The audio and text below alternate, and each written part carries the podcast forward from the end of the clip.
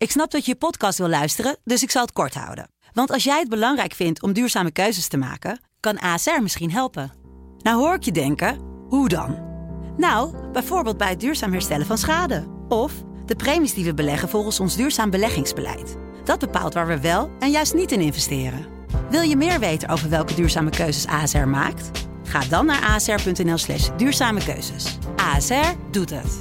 Zo, dan kan je nu lekker naar je podcast luisteren.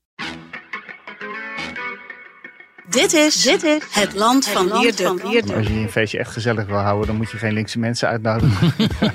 Dat lijkt me de beste conclusie, inderdaad. Ja. Een podcast van de Telegraaf met analyses op het nieuws die u elders niet hoort. Ik wacht op een telefoontje van GroenLinks dat ik Ja. dus zeg maar cursusleider kan worden. ja, de cursus eh, omgaan met je rechtse oom. Precies. Dat betaalt eh, jouw salaris en je bent ervan verzekerd dat er geen AT binnenvalt. Een arrestatieteam.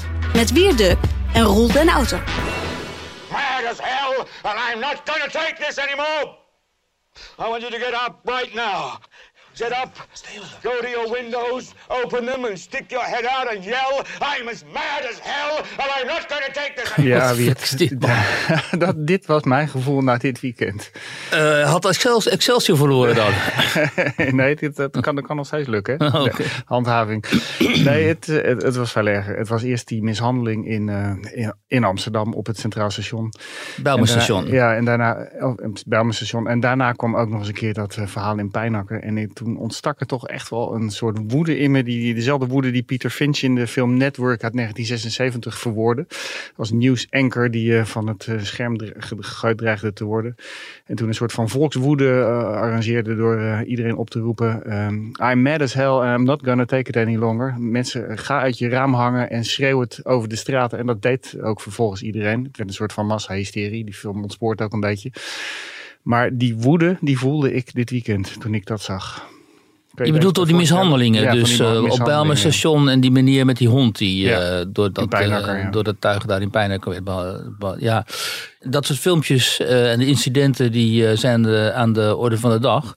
We zagen al heel veel van dat soort ehm, eh, geweldsfilmpjes vanuit de Verenigde Staten. En de vragen zijn altijd van ja, wat voor type geweld is dit nou? Hebben we te maken hier met bijvoorbeeld zwarte op blank geweld? Hè? Want dat wordt vaak gesuggereerd. Dan zie je groepen zwarte die zie je dan een blanke eh, molesteren. In dit geval eh, dachten we ook dat dat eh, zo was. Nou, zeker in het geval van Pijnakker natuurlijk. Hè, want dan zie je dus gewoon een wat oudere manier met een hond. En die wordt dan door jongeren belaagd. En die wordt geslagen. En dat is allemaal heel erg vernederend. En verschrikkelijk in- intimiderend. Dus dat is een heel naar filmpje. En eh, van dat incident op Bijlmerstation dachten we ook eerst van... Hè, dit is eh, racisme waarschijnlijk, anti-blank racisme. Maar je weet het natuurlijk nooit, omdat we... het is altijd iets genuanceerder vaker. Nou ja, een collega Marcel Vink die die zaak eh, heeft beschreven voor ons dit weekend. Die had dat ook al heel goed eh, in de peiling onmiddellijk. Omdat hij ook al zoiets had van ja, waarom eh, meldt dat slachtoffer zich niet? Hè? Heeft hij iets te verbergen? En wat is hier nu precies eh, gebeurd? En toen werd al gesuggereerd dat er sprake was, zou zijn geweest van een eh, een soort aanranding. En het parool heeft nu inderdaad bevestigd gekregen ook dat waarschijnlijk eh, die jongen of die dat slachtoffer dan schuldig zou zijn. Eh, Ja. Of zich schuldig zou hebben gemaakt Ja. aan een vorm van aanranding, waardoor dus die hele meute jongeren zo woest is geworden. Maar, goed, het rechtvaardigt nog op Nee. geen enkele manier dit, dit enorme geweldsexces natuurlijk. Nee, maar, en, laat, maar dat verhaal in Pijnakker, dat, dat eh, meteen eh, een dag later eh, naar buiten kwam, dat zag er toch al nog wel weer, ook weer vreselijk uit. Een man die zijn hondje aan het uitlaten was en geschopt en geslagen werd. Nou ja, kijk, Ongehoord Nederland die is geberispt, hè, omdat zij destijds, een aantal maanden geleden geloof ik, geprobeerd hebben om dit type geweld waar we het nu over hebben, dus dat is anti-blank racistisch geweld, althans dat kun je wel ongeveer opmaken vanuit uit dat filmpje. Het kan natuurlijk ook zijn dat die man met dat hondje eh, iets gezegd heeft, eh, waardoor die jongens eh, zo gewelddadig werden of boos werden. Maar goed, laten we eruit gaan, vanuit gaan dat het puur is vanwege, dat- omdat die jongens iets hebben tegen blanken. Nou, Ongehoord Nederland heeft geprobeerd om daar een item over te maken een tijd geleden. Die hebben allerlei willekeurige filmpjes van het internet getrokken. Waarop ook te zien is dat zwarten eh blanken in elkaar slaan. En concluderen op basis daarvan eh, dat dit een, eh, een soort van. dat het niet incidenteel is, maar dat dit structureel is. En dat er dus een soort oorlog woedt van kleur, gekleurde mensen tegen tegen blanken. En da- daar is natuurlijk ontzettend veel op aan te merken, omdat het journalistiek niet in orde was, het onderwerp. Allerlei conclusies werden getrokken die niet gerechtvaardigd zijn. Eh, omdat die niet onderbouwd zijn. En ook eh, de term neger, die werd daar gebruikt. En dat was ook puur om, om te provoceren. Eh, dat zie je nu ook bij ons in het parlement. Gideon van Meijeren van Forum voor Democratie, ik geloof dat we daar een fragmentje van hebben. Die wil dit probleem aanspreken in het parlement, in de Tweede Kamer. En dan gebeurt er dit. Afgelopen weekend Nederland werd opgeschrikt door de meest gruwelijke beelden van een grote zwerm negroïde mensen die een weerloze blanke jongen wel totaal... op willen passen met de terminologie die u gebruikt. Maar vervolgt u betoog. U heeft gelijk, misschien is dat in dit geval niet gepast. Een zwerm negroïde primaten. Nou, ik vind dat echt eh, te ver gaan, eh, de heer Van Meijeren. Ja, nou, hij doet het natuurlijk om. eh, Hij doet het erom. Hè. Nou ja, kijk, wat gaat hier nou mis? Hè? En dat- dit is ook het ergelijke aan wat partijen als Forum voor Democratie met de PVV heeft het ook eerder gedaan. En al hè, te veel partijen rechts van de VVD. Wat, wat, wat gebeurt hier nou? Je hebt er dus te maken met een probleem waarvan wij nog niet weten wat is er nou precies gebeurd bij dat incident. Hè? Wat ik al eerder zei, collega Marcel Vink, die had het al in de smiezie toen hij daar rondliep, had al zoiets van nou... Ik, ik geloof niet dat dit puur racistisch eh, geweld is. Hier, is. hier is iets aan vooraf gegaan. Ja. Oké, eh, vervolgens interpreteert Van Meijeren dit, eh, zonder dat hij de, de, de feiten weet, als een aanval van een groep zwarten op een blanke. Terwijl we ook niet eens weten of dat slachtoffer echt hè, blank is in de zin van, wat leek er ook, misschien was hij wel Turks zo. Weet Ik je? Dat- uit parool een Italiaans sprekende man geweest zou zijn. Nou, precies. Maar dat wist ze op dat moment nog niet. Hè? Vervolgens eh, kaapt hij dus eh, eh, dit specifieke probleem. Althans, hij kaapt dit incident om een probleem wat bestaat. Namelijk, er is onderling racisme. En er is ook racisme vanuit de zwarte gemeenschap ten opzichte van blanken. Wat een heel heikel en heel naar eh, probleem is. En we komen er zo meteen op waaruit dat is kunnen ontstaan. Goed, dat kaapt hij vervolgens, eigent hij zich toe.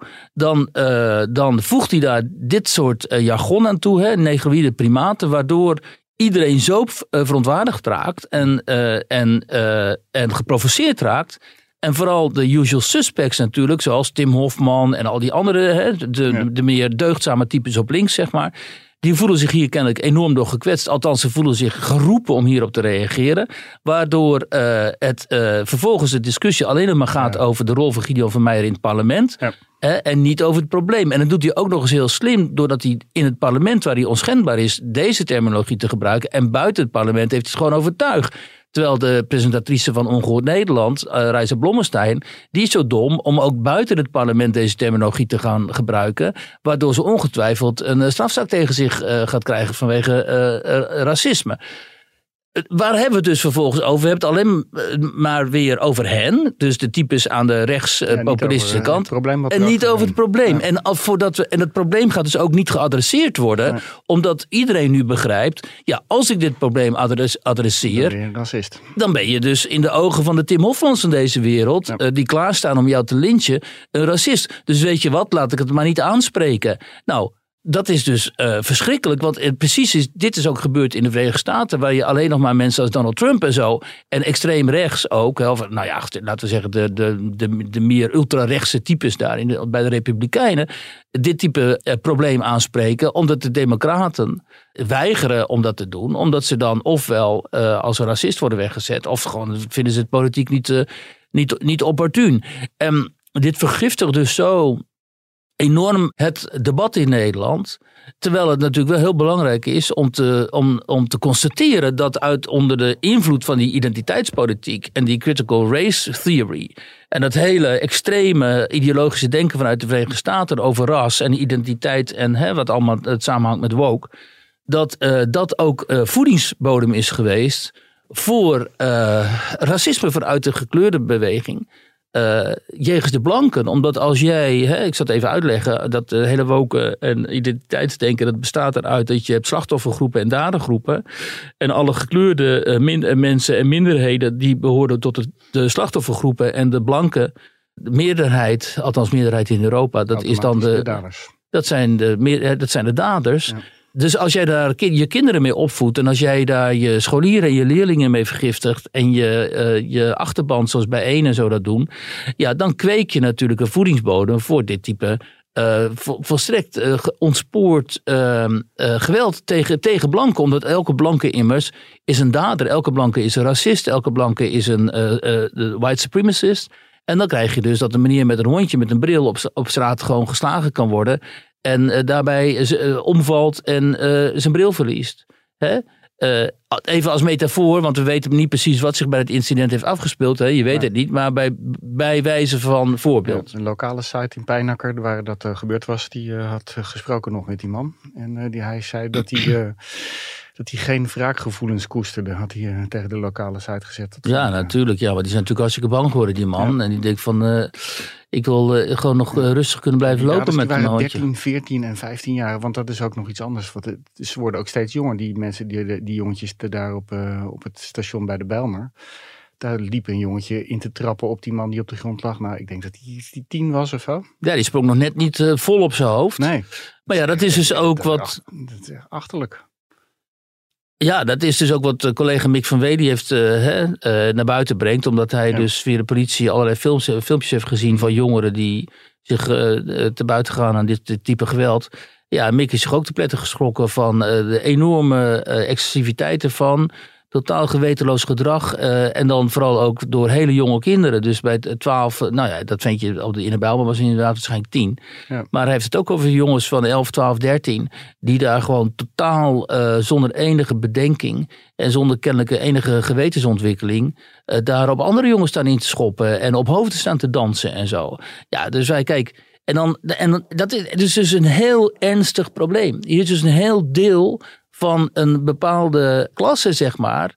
eh, bevolkingsgroep hoe je het ook moet noemen, hè, is eh, ontspoord. En dat is niet, eh, dat is niet, heel, niet eens alleen zeg maar, kansarme jongeren in de Bijlmer of in de Schilderswijk en zo. Dat zijn ook die jongeren, die kopschoppers op Mallorca, die uit hele goede, mil- goede milieus kwamen. Hè. Die hebben ook iemand bijna dood of helemaal doodgetrapt. Ja. En ehm, dus er is iets in die samenleving waardoor jongeren zich kennelijk niet meer geremd worden om gewoon iemand dood te trappen. Nou, en dan moet je het niet aan de Gideon van Meijers van deze wereld overlaten om dat probleem te adresseren, omdat het, dat probleem veel Ja, te belangrijk alleen Maar is. meer olie op het vuur, hè? Ja. Ja, want Gideon had natuurlijk ook moeten zeggen van ja, we hebben hè, deze, deze jongeren, maar dat, dat incident in Mallorca was net zo schokkend. Ja. En dat waren gewoon jongens uit eh, zeg maar eh, middenklasse milieus, hè, van mensen die in ieder geval voldoende ook eh, invloed en geld hadden om de boel te proberen in de doofpot te stoppen. Ja. Het Parool heeft gesproken overigens met de moeder van een 15-jarige verdachte uit, eh, uit Amsterdam. En ehm, die ehm, vindt, eh, ik hoop dat hij er wat van leert, zegt, hij over, eh, zegt zij over, over die jongen. Dat, dat Bijlmer-incident Ja, hebben we het dan over. Ja, Ja, 15 wat moeten die jongens daarvan leren dan? Hè? Ik bedoel, zo'n jongen die nu al zo ver heen is, eh, die staat over een jaar of zo, of misschien nu al, loopt hij gewoon met zo'n groot mes rond. En, eh, de, de- de- hè, de- Ja, je kan natuurlijk eh, verwachten dat zoiets van kwaad tot erger eh, gaat.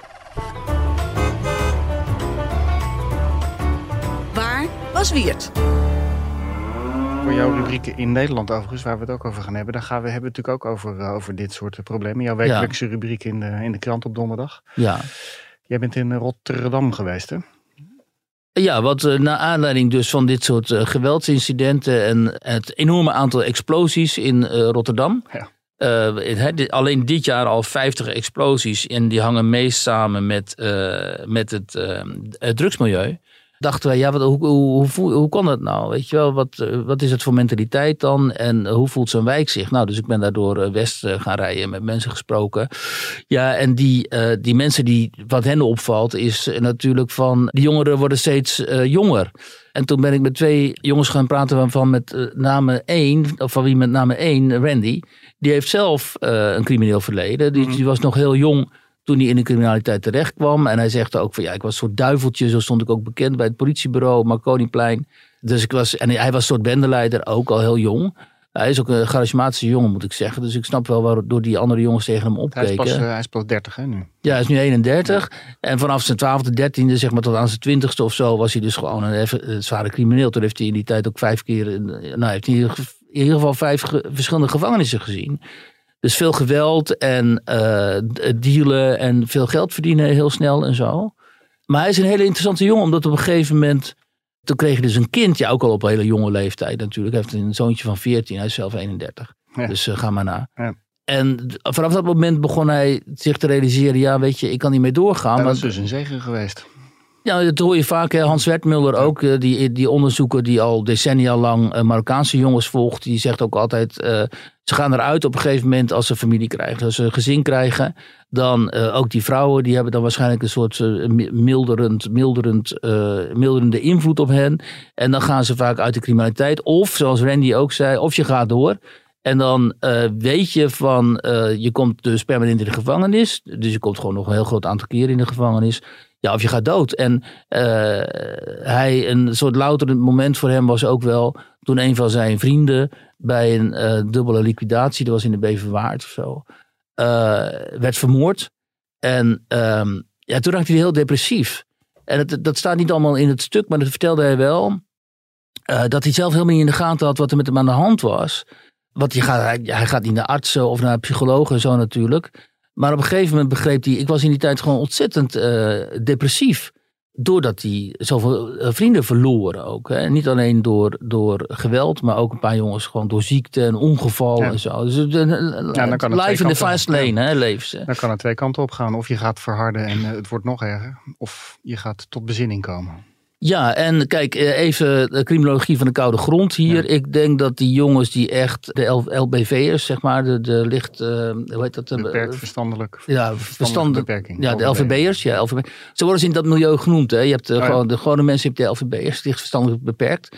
Dus dat, ze hebben gewoon het vakjargon ook overgenomen. Maar dat zijn- dat ja. is zo grappig. Maar Je hebt het, slimme die doen de domste dingen. De nou, dat zijn dus gewoon jongens met de lage IQ's. En dan heb je. Ja, dat zijn de jongens met de lage IQ's. Vaak ook nog eh, hersenen die half kapot zijn door al het wietgebruik en zo. Eh, want het wordt ook vaak onderschat en het wordt ook vaak ontkend. Maar heel veel wietgebruik, dat doet natuurlijk enorm veel met de hersenen van jonge jongens. Eh, kijk, ik denk dat een, die ontwikkelen ook geen gewetensfuncties en zo. Dus die blijven er waarschijnlijk vaak in.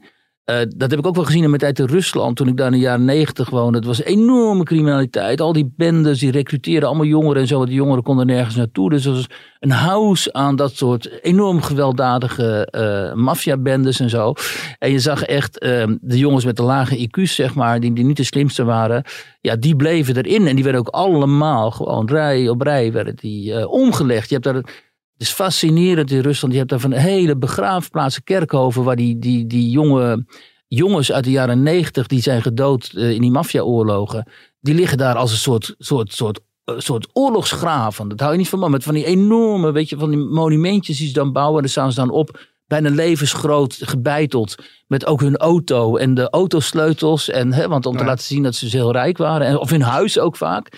En het eh, echt gewoon duizenden zijn dat geweest. Nou, deze types, die heb je in Nederland natuurlijk ook, vooral onder die Marokkanen, denk ik. Maar hij was te slim, die Randy. Dus eh, hij heeft op een gegeven moment besloten, ik ga eruit. En hij zet zich nu dus in voor eh, dit type jongeren. Om Maar wat ze is dan zijn antwoord? Want die Randy en die Jorby die je ook Ja. sprak.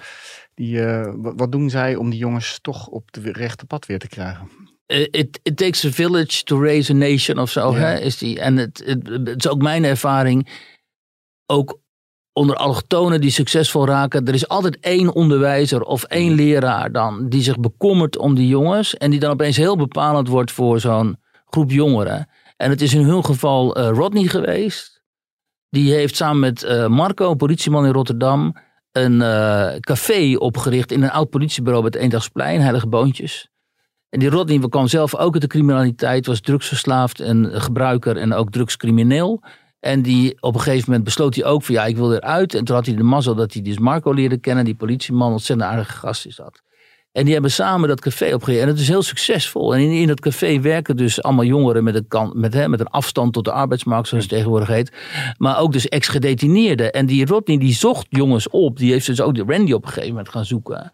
En die Randy en zijn vrienden die begrepen van, ja, dit is eigenlijk is hij net als wij. Hij is ook eh, crimineel. Hij kent de straat. Het is heel belangrijk dat je streetwise bent. Hè? Dus hij kent de straat en weet wat hier Ja. speelt. En ze waren gevoelig gewoon, of hij althans, eh, gevoelig voor dat appe- appeal om uit die criminaliteit te komen en iets van, van zijn leven te gaan maken. En dan, ja goed, dan moet je nog de stap zetten. Want die Jorbi die ik ook sprak, die zegt terecht van...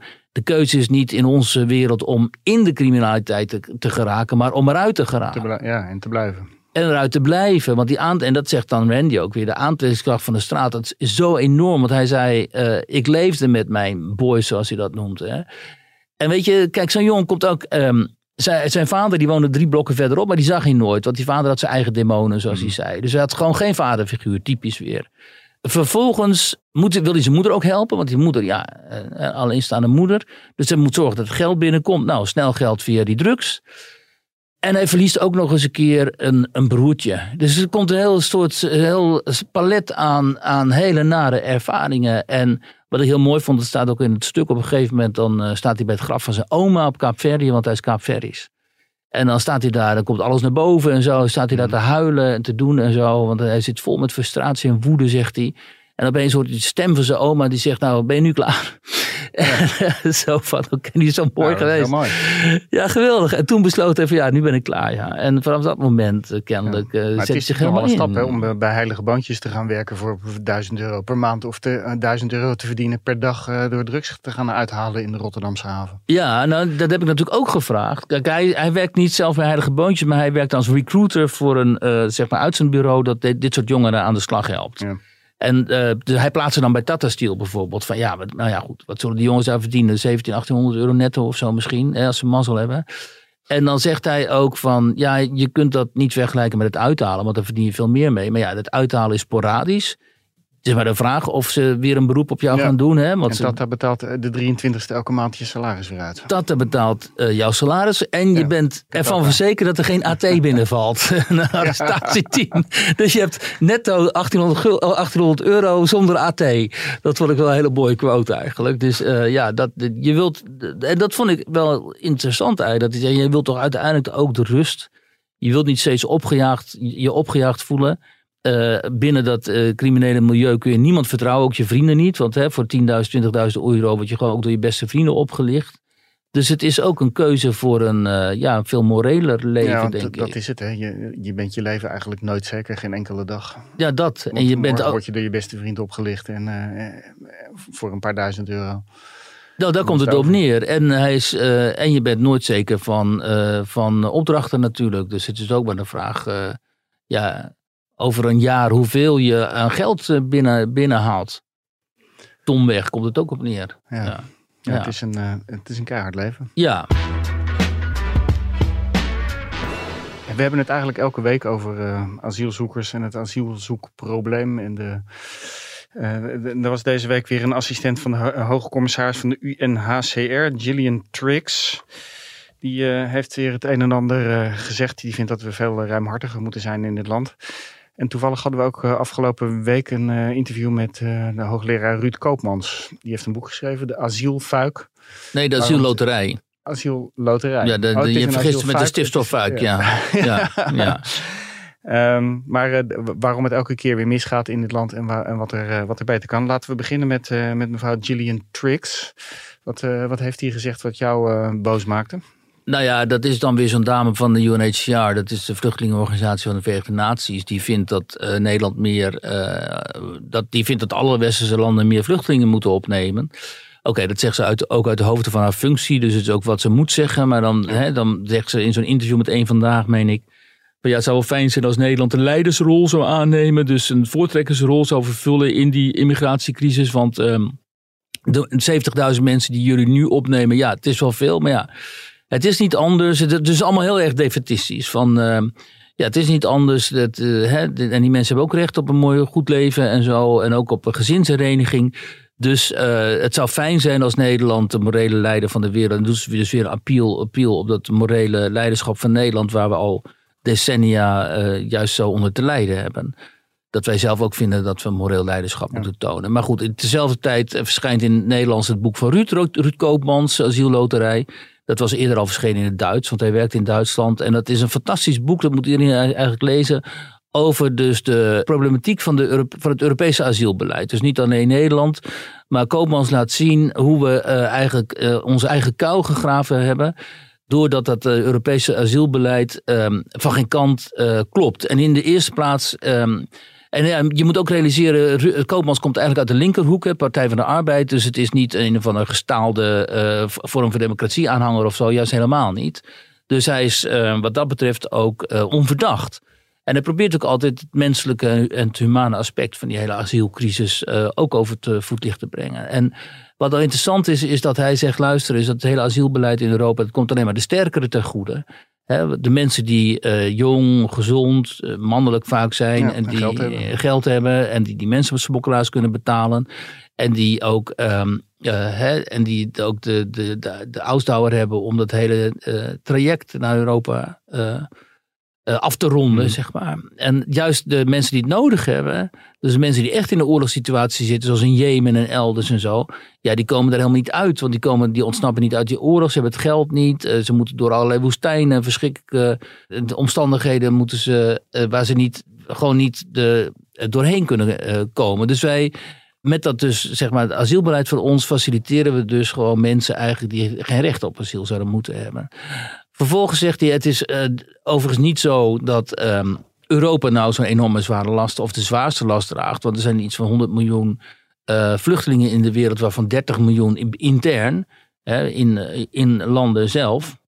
En het over, overgrote deel van die vluchtelingen die wordt natuurlijk gewoon in de regio nog Ja, altijd ja, Een land opgevangen. als Turkije, daar, eh, Precies. miljoenen. Ja, Libanon, hè, je kent het wel. Zelfs Erdogan die maakt gebruik van die Syrische vluchtelingen zelfs. Hè, door hen eh, heel snel een paspoort te geven. Dan gaan ze op hem stemmen en zo. ja, dat is wel lekker cynisch allemaal. Ja, het is allemaal heel erg, eh, heel erg cyni- cynisch. Maar zegt hij, ehm, eh, het is natuurlijk wel een ernstig probleem. Ook omdat de arbeidsparticipatie, hè, je hebt mensen als Leo Lucas en andere wetenschappers en zo. Die hameren er altijd op. Ja, maar die arbeidsparticipatie gaat eigenlijk heel snel. Kijk naar de Syriërs, na vijf jaar, daar werken er zoveel en zo. Nou, hij heeft het dus allemaal op een rijtje gezet. En dan zegt hij, valt gewoon hartstikke tegen allemaal. Eh verreweg, het allergrootste deel is na vijf jaar nog altijd eh, afhankelijk van onze sociale systemen. eh, in al die Europese landen. Ja, maar ze ook de taal vaak niet spreken hè, en eh, niet leren. Niet Nou ja, ze zijn helemaal niet gekwalificeerd natuurlijk ook. Dus hij zegt ook van eh, we hebben. Kijk, als je gerichte arbeidsparticipatie, arbeidsmigratiepolitiek voert. Zoals landen als Canada en zo dat doen. Dan eh, kies je gewoon bepaalde mensen uit die vaardigheden hebben die wij hier nodig hebben. En die laat je komen en die geeft je een verblijfsvergunning, status voor een aantal jaren. En daarna zeg je, nou ja, kijk of je kunt blijven of je gaat weer weg. Maar in dit geval komen er allerlei eh, mensen naar ons toe. Vaak niet opgeleide jonge mannen en zo helemaal geen, eh, geen kwalificaties hebben voor onze hoog ontwikkelde arbeidsmarkt natuurlijk. Dus, ehm, dus die, kunnen, die moeten, en, en wat je zegt, ze spreken de taal niet. Dus ze hebben vaak oorlogstrauma's en zo. Dus ja, dat is allemaal verschrikkelijk ingewikkeld en veel moeilijker en moeizamer dan mensen als Leo Lucas eh, eh, ons wil doen geloven. Alleen zegt hij ook terecht van de werkgevers. Eh, hier heb je een heel merkwaardig soort samenwerkingsverband, samenzwering eigenlijk tussen werkgevers en linkse wetenschappers als pro-migratiewetenschappers als eh, Lucassen omdat die werkgevers, die interesseert het helemaal niet of de, het overgrote deel van die mensen in de, in de uitkering terechtkomt. Zolang zij maar die mensen hebben, hè, dat zie je bij die bollenkwekers en zo ook. Zolang zij maar de mensen hebben die wel de laaggeschoolde eh, arbeid kunnen verrichten. Dus die hopen erop dat ze mensen binnenhalen via de vluchtelingenstroom. Die in ieder geval eh, dat laaggeschoolde werk kunnen doen. En dat het overgrote deel dan in de uitkering terechtkomt waar wij voor betalen. Ja, interesseert ze niet. En die, die, die wetenschappers interesseert het ook niet, want die willen immers de wereld redden. Nou, als laatste dan hierover. De wereld redden eh, is ook een illusie, omdat Koopmans ook aantoont, in tegenstelling tot wat eh Sofie in het Veld en zo, dat soort politici van linkse partijen beweren, dat met die asielstroom, vluchtelingenstroom, ook een heel aantal eh, terroristen is binnengekomen, die gewoon terreuraanslagen in eh, Europa hebben gepleegd. Onder andere ook die in Parijs en in Brussel. Die waren weliswaar opgegroeid daar, maar die zijn naar ISIS gegaan of IS. En die hebben toen van IS opdracht gekregen om eh, hier het het dood en verderf te zaaien. Dat hebben ze ook gedaan in Parijs en Brussel. Ja, of, ja, of ze zijn zo getraumatiseerd dat het psychiatrische patiënten zijn die eh, om zich heen gaan steken met messen en dat soort eh, dingen. Ja, is die heb je natuurlijk ook. malen in Duitsland voorgekomen. En, Ja, dan zijn het zogenaamd verwarde mannen en zo. Maar die, die roepen wel opvallend vaak uh, Allahu Akbar en zo. Hè? Dus zo verward zijn ze nou ook weer niet. Ja. Maar Maar ja, en nog even over die Ko- eh, Koopmans. Hè. Die schrijft in, dat, in zijn boek eh, dat ehm, je eigenlijk eh, de kansloze mensen die nu eh, asiel zouden moeten krijgen, die komen niet in Europa. En, eh, en, en de rest probeert het wel en krijgt in Europa wel een, een verblijfsvergunning. Ja, en dat krijgen ze dan vooral in Nederland, omdat Nederland het land is in Europa dat verreweg, of in de Europese Unie in ieder geval, verreweg het makkelijkst dus mensen status geeft en hen ook hier houdt, omdat wij van die wereldvreemde D66-rechters hebben. Die zelfs mensen niet terugsturen naar Italië, omdat in hun opvatting uh, Italië niet voor zorgen, niet goed zorg kan dragen. Dus moeten die mensen allemaal in Nederland blijven. En die, maken, die rechters die maken zich dan dus totaal niet druk over wat dat dan in de praktijk voor enorme druk op onze verzorging staat. En ook op de kwaliteit van onze uh, gemeenschap. Maar stel dat je nou uh, zijn systeem gaat uitvoeren en je gaat alle mensen die daar in oorlog zijn vanuit Afrika automatisch hierheen brengen met vliegtuigen, met boten, weet ik wat.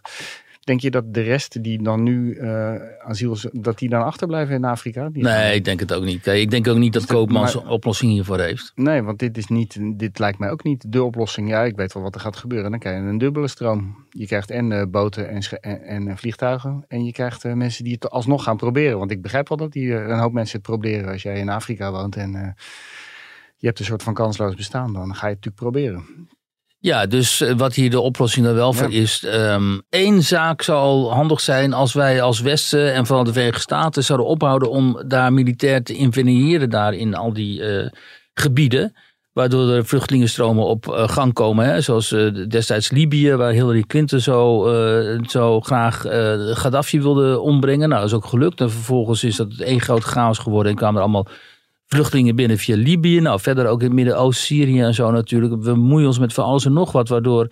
Uh, nou ja, die Irak-oorlog en zo, dat is natuurlijk allemaal verschrikking geweest. Uh, dus daar moeten we mee stoppen. En, ehm, en we moeten waarschijnlijk veel meer dwingen, ook die landen, die arme landen, Afrikaanse landen, om een soort fatsoenlijk bestuur te organiseren. En, uh, hen, ja, dan worden wij als kolonisator weer gezien. Nou nee, niet als je dat via de, ja, wij, maar niet als je dat via de Verenigde Naties doet. En, uh, want er zijn best wel landen in Afrika ook waar het dus wel goed gaat. Hè? Dus het hoeft niet overal slecht te gaan. Dus je zou veel meer uh, een soort van fatsoenlijk bestuur moeten afdwingen in die landen. En waarschijnlijk ook hulp afhankelijk maken meer daarvan. En dan ervoor zorgen dat die mensen niet massaal denken dat je in Nederland gratis een huis en een auto en een levenslange uitkering krijgt. Omdat wij nu bekend staan, gewoon als gekke Henkie en Sinterklaas, combinatie daarvan.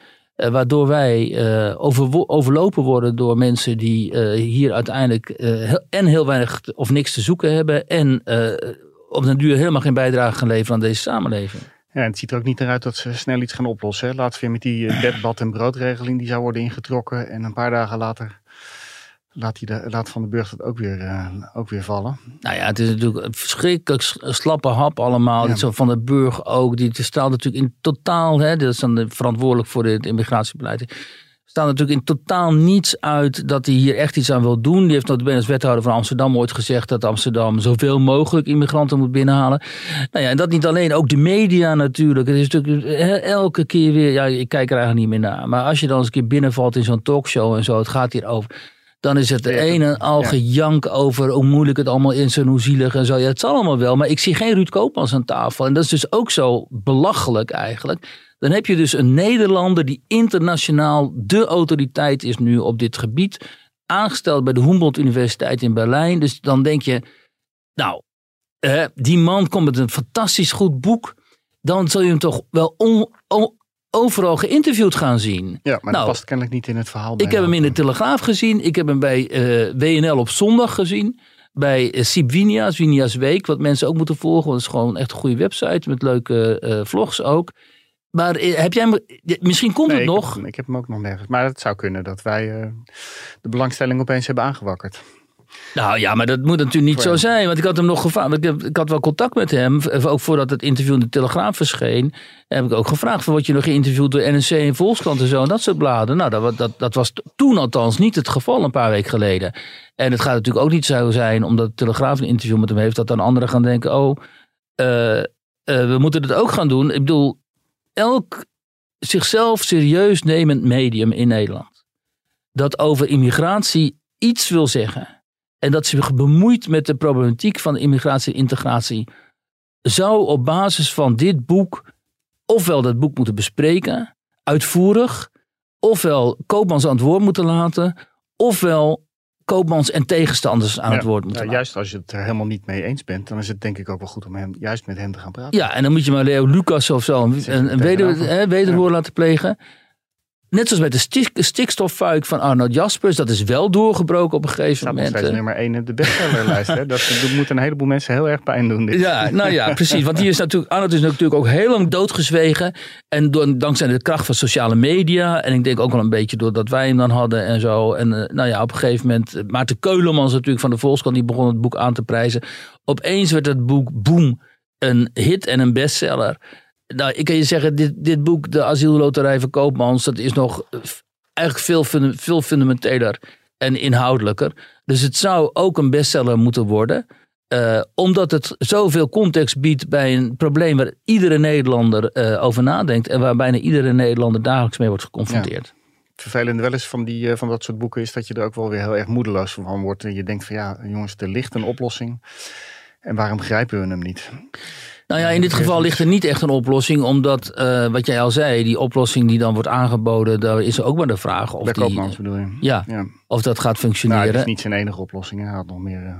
Nee, we hebben natuurlijk ook al hier in de krant eh, Tom van der Veer gehad. En zo. Die heeft ook dat voorstel helemaal uitgewerkt. Hoe het zou zijn om eh, mensen in de regio op te vangen. Ja. Nou ja, de Denen en de Zweden, hè, die hebben al laten zien. Zo notabene de Zweden, de meest politiek correcte Europeanen überhaupt. Die jarenlang hebben gedacht, we moeten de hele wereld opvangen. Want we hebben maar heel weinig mensen en we hebben enorm veel ruimte. Dus weet je wat, laat alle eh, Afghanen en Irakezen en wat het allemaal is, laat zich godsnaam naar Zweden komen. Nou, dat hebben ze gemerkt. Want na jarenlang open deur eh, politiek en open grenzen hebben ze een enorm probleem met bendeoorlogen in hun steden en eh, seksueel eh, misdrijven en verkrachtingen en toestanden en zo.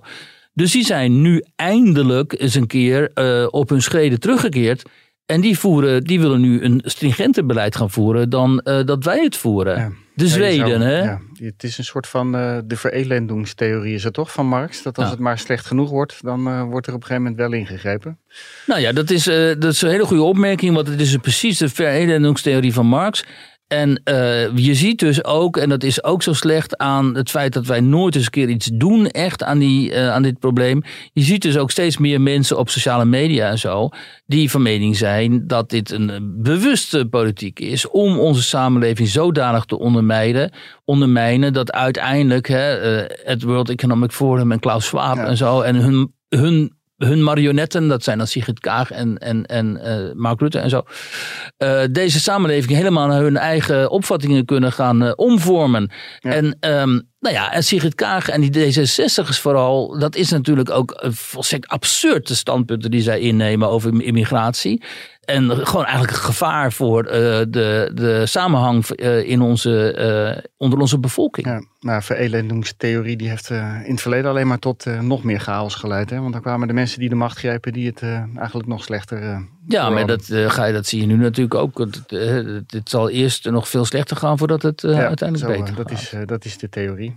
Ja. Maar meneer Koopmans die zal nooit bij Nadia verschijnen. Hè? Bij de, de nieuwe talkshow die eh, in het kijkcijfermoeras aan het wegzinken is. Oh, oh, wat is dat je, ook? hebt je, je hebt je deze week weer aardig eh Nou, ik heb ik wat- weet niet of we daar een quote van hadden. Ik denk, ik denk dat we moeten nadenken over wat is geweld.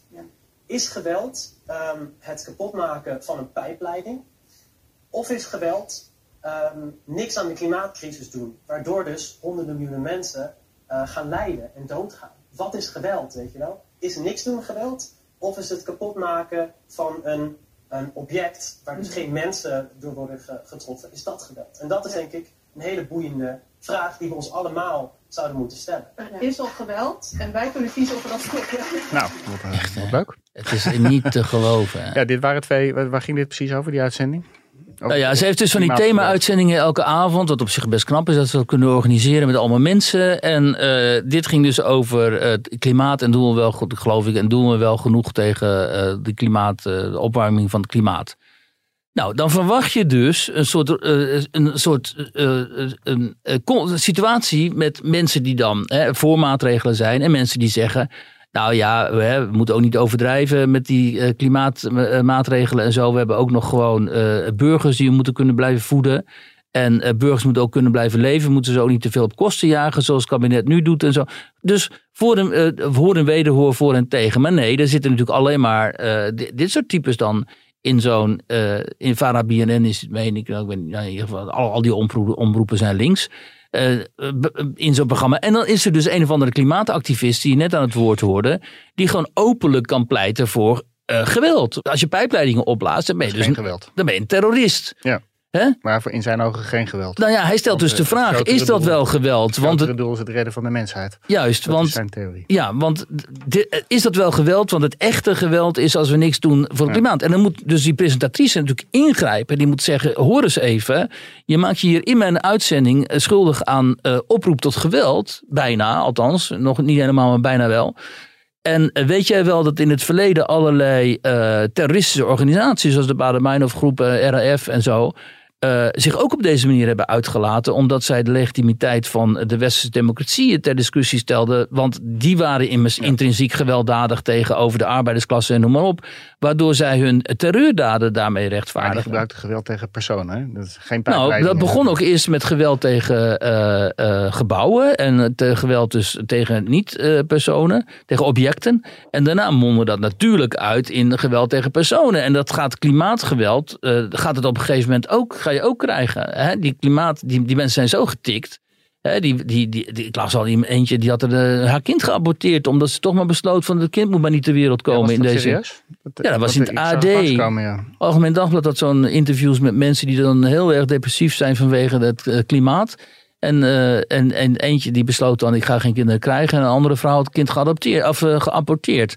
Nou ja, dus eh, daar zijn zoveel potentiële volstrekt eh, extremisten binnen die beweging. Er gaat klimaatterreur gaat ontstaan. En Nadia Moussaïd, de presentatrice, had natuurlijk de, de tegenwoordigheid van geest moeten hebben. Omdat ze werkt voor de publieke omroep. Ja, die krijgt een miljard zo ongeveer van ons per jaar. Moet zij dit soort mensen natuurlijk tot de orde roepen. En, en ze moet zeggen, fijn dat je hier bent. Maar dit gaan we niet doen. Ja, Maar het is dus typisch voor die publieke omroep. Dat altijd maar dit type gewoon extremisme wordt aangejaagd en aange, aangemoedigd. Er is verder geen nuancering aangebracht in die uitzending eh, daar. Want ja, je ziet natuurlijk nu één clipje van een paar, van een paar seconden. Eh, nou, wat ik begreep verder uit de reacties, want ik heb niet allemaal gekeken natuurlijk, niet. nee, En anders had ik dat ook, hadden we dat ook wel te horen gekregen, dat er wel enige nuance was aangebracht. ja. Ja. Oké. Mhm. Zo, Wiert, eh, we zitten alweer aardig in de, aan de tijd. Ehm, heb Ja. jij je overigens al ingeschreven voor die cursus van GroenLinks? Eh, nou, ik dacht, eh, ik wacht op een telefoontje van GroenLinks dat ik Ja. dus zeg maar ehm, eh, het cursusleider kan worden. Ja, de cursus omgaan met je rechtse oom. Precies. Ja, en jij voelt je aangesproken. Nou, ik voel me een beetje eigenlijk niet gehoord. Omdat ze mij niet hebben gebeld. Omdat in Nijmegen die cursus georganiseerd gaat worden van... hè, van eh, hoe, hoe leer je omgaan met alle rechtse praatjes van eh, jouw familieleden op feestjes en zo. Ja. En eh, ja, dat is natuurlijk hilarisch. Dat, daaruit blijkt dus ook dat ze bij GroenLinks kennelijk inhoudelijk zo zwak zijn.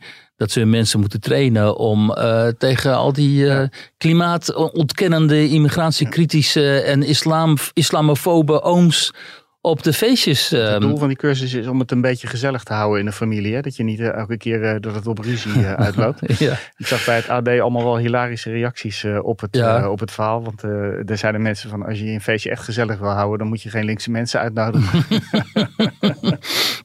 Dat lijkt me de beste conclusie, inderdaad. Ja. Dat heb je ook vaak, dat was vandaag van de week ook weer. Dan gaan mensen op Twitter met elkaar in debat. En dan denk je, oh, dit is een leuk gesprek. Even meelezen zo. En dan komt er weer zo'n linkse zeiker doorheen. En, dan, en die dan verpest dan de sfeer, want die heeft dan geen humor. Die gaat allemaal drogredenen aanvoeren en zo. En eh muggen ziften en zo. En dan zie je dat het gesprek dus helemaal ontaarden. En dan wordt iedereen wordt boos op die, die, Ja. die linkse in- intru- intruder, Ja, ja. weet je wel. En dan is het gesprek gewoon, gewoon kapot gemaakt. Hè? mensen zijn zo dodelijk saai. Oh, echt Zo een hoop. serieus. Leed van die Serieus. hele wereld. eh, Vreselijk, dat, draagt, eh, dat dragen ze natuurlijk mee eh, Ja. hun, eh, op hun schouders. Wat een levens zijn Ja, dat, ik ben trouwens deze week begonnen in die serie bij, van, eh, van Rutger over eh rechtse Nederlanders. Oh ja. De rechtsgroepen in Nederland. Het schijnt wel goed te Ik heb zijn, de eerste toch? twee delen gezien. Ik Ja. moet zeggen, dat is wel eh, goed. Want hij laat die mensen gewoon uitspreken. Ja. Wat in, bij- de publieke omroep sowieso bijna nooit gebeurt. Nee. En je krijgt een beetje, eh, je ziet een beetje hoe zij leven. En wat Ja. voor een- met wat voor frustraties zij leven. Ja. Nee, Rutger die kan Terwijl- dat eh, goed. ja, Ja, zeker. Dat doet, hij, dat doet hij echt heel, eh, heel goed. Hij blijft echt heel goed neutraal. Eh. Ja. Dat is in ieder geval denk ik een eh, aardige kijktip. Ehm, ik denk dat we gaan afronden Ja. en dat we het volgende week weer, eh, dan mopperen wij gewoon weer verder. Dat denk ik ook.